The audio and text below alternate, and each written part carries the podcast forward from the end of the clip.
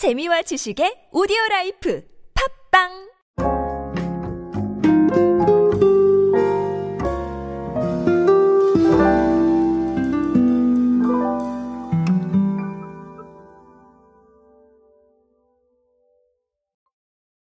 최근에 NFT나 어, 이 메타버스에 대한 이야기들 많이 듣고 계실 겁니다. 저도 최근에 이제 이것이 메타버스 마케팅이다라는 책을 통해서 자 이런 것들이 어떤 의미를 좀 가지고 있고 어떤 트렌드를 말하고 그리고 또 어떤 상황들을 좀 반영을 해야 될지에 대해서 말씀을 드렸었는데 아, 이런 것 들을 완벽하게 설명할 만한 사례들이 계속해서 쏟아져 나오고 있기 때문에 제가 사실은 다 소개를 드리지 못할 정도로 네, 그만큼 사례가 많지 않을까 싶습니다. 아, 그럼에도 불구하고 또 대표적인 것들은 말씀을 드려야 돼서 제가 오늘은 빼빼로 이야기를 가지고 왔습니다. 빼빼로의 NFT와 함께 아, 의미하는 바를 한번 간략하게 정리해 보도록 하겠습니다. 안녕하세요 여러분 노준영입니다. 디지털 마케팅에 도움되는 모든 트렌드 이야기들 제가 전해드리고 있습니다. 강연 및 마케팅 컨설팅 문의는 언제든 하단에 있는 이메일로 부탁드립니다. 자 최근에 롯데제과가 제과업계 최초로 NFT를 발행을 했었습니다. 아 이게 월 초의 이야기인데 제가 월 말이 조금 지나서 준비를 한 이유는 아, 이게 어떻게 좀 흘러가는지 좀 봐야 돼서 네, 조금 시간이 좀 필요했습니다. 아, 그래서 내용을 제가 간략하게 소개를 드리면 자, 빼빼로의 캐릭터를 활용을 해서 NFT 전문 아티스트와 협업해 빼빼로 프렌즈 NFT. 자, 요런 작품 11종이 나왔다라는 거고요. 아, 뭐 이 내용에 대해서는 사실 제가 더 설명을 드릴 필요는 없을 것 같습니다. 왜냐하면 이제 뭐 이게 다 진행이 잘 됐기 때문에 제가 굳이 더 설명을 드릴 필요는 없을 것 같고요. 아, 이거 같은 경우에 또이 수익금을 네, 스위트홈에 기부를 했습니다. 이건 뭐냐면 농어촌 지역에 아동센터를 건립해주는 빼빼로의 대표적인 사회공헌 사업입니다. 아, 여러 가지 사실 이야기를 좀 드릴 수 있을 것 같습니다. 왜냐하면 어, NFT 자체도 의미가 있지만 또 이 한정판이잖아요. 자, 그런 부분도 말씀을 좀 드리고 싶고요. 어, 하지만 이걸 다 말씀을 드리려면 너무 길어지기 때문에 아, 간략하게만 줄여드리도록 하겠습니다.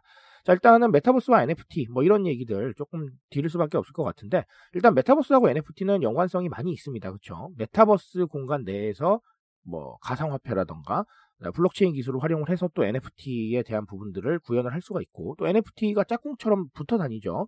왜냐하면 우리가 현실 공간에서 화폐를 사용하듯이 또 대체 불가능한 토큰이 또 있고요. 뭐 화폐라고 볼 수는 없겠지만 아, 그럼에도 불구하고 우리가 가치를 서로 공유하는 수단으로 NFT를 활용할 수가 있기 때문에 어, 충분히 뭐 화폐 같은 느낌이다라고 보셔도 될 것 같습니다.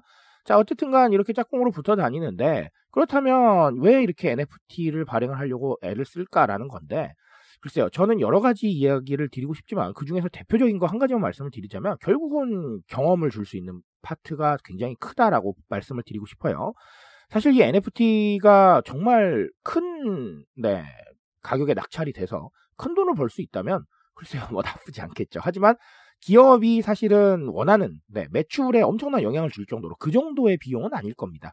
자, 그렇다면 왜 그렇게 접근을 하고 있을까? 아, 라는 질문을 조금 본질적으로 던져보면, 자, 결국은 새로운 경험을 줄 수가 있다라는 거예요. 우리가 어떤 브랜드를 좋아하고, 혹은 어떤 제품이나 서비스를 좋아하게 되면, 이 제품이나 서비스를 여러 가지로 소유하고 싶은 느낌이 들게 됩니다. 이게 사실은 그 전에는 우리가 굿즈라는 형태로 많이들 만났죠. 근데 이 굿즈가 사실은 어, 그런 느낌이었거든요. 이 굿즈를 많이 팔아서 정말 엄청난 매출을 올린다. 이런 것보다도 우리의 메시지나 우리의 이미지를 대중한테 전달하고 경험시켜 줄 수 있는 새로운 방식이었어요. 자, NFT도 그렇다고 봅니다. 메타버스 공간 내에서도 물론 큰 의미를 가지겠지만 내가 어떤 걸 소유하고 있다라는 이런 느낌을 봤을 때 충분히 해당 브랜드나 어떤 서비스에 대해서 굉장히 좀 새로운 경험을 할 수가 있다라는 것이죠. 해당 브랜드와 서비스의 이미지를 내가 소유하게 되는 거니까요.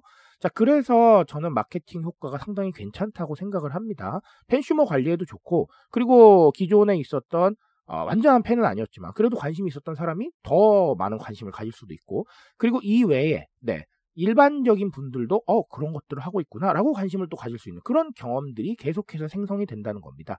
그래서 제가 아, 말씀드리고 싶은 건 NFT 무조건 하세요라는 얘기가 아니라 아, 이렇게 다양한 방식들을 통해서 경험을 주고 우리의 이미지를 좀 더 각인시킬 수 있는 방법을 고민해야겠다라는 말씀을 드리고 싶습니다.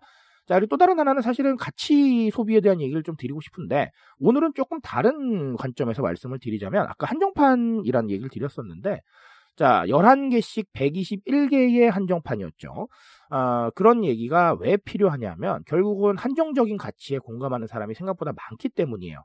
우리가 가치 소비라고 하게 되면 뭐 일단은 환경이나 뭐 ESG 쪽을 많이들 생각을 하시는데 자 제가 언제나 말씀드리지만 그건 기본인 겁니다. 자 기본적인 사항이 될 거고요.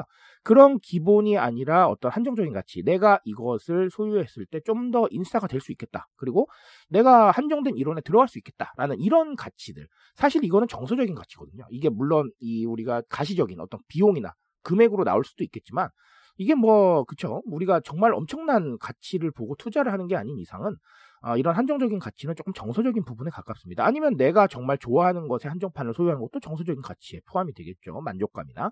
자, 그렇기 때문에 이런 다양한 가치의 측면을 우리가 좀 바라봐 줄 필요가 있다라는 겁니다.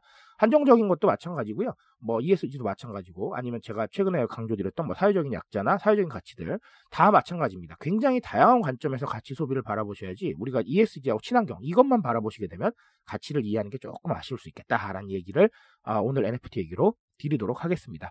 자, 아, 우리가 지금 이 클립을 공유하고 있는 이 시간에도 상당히 많은 변화가 일어나고 있습니다. 그 변화들 제가 어, 읽어 드릴 거고요. 당연하지만 그 변화에 대해서 우리의 관점에서 어, 실행할 수 있는 부분들을 조금 더 본질을 찾아보시는 거 언제나 중요할 겁니다. 그런 이야기들 계속 전달드릴 수 있게 노력하도록 하겠습니다. 오늘 제가 말씀드릴 수 있는 것 여기까지 하도록 하겠습니다. 트렌드에 대한 이야기는 제가 책임집니다. 그 책임감에서 열심히 뛰고 있으니까요. 공감해 주신다면 언제나 뜨거운 지식으로 보답드리겠습니다. 오늘도 인싸 되세요, 여러분. 감사합니다.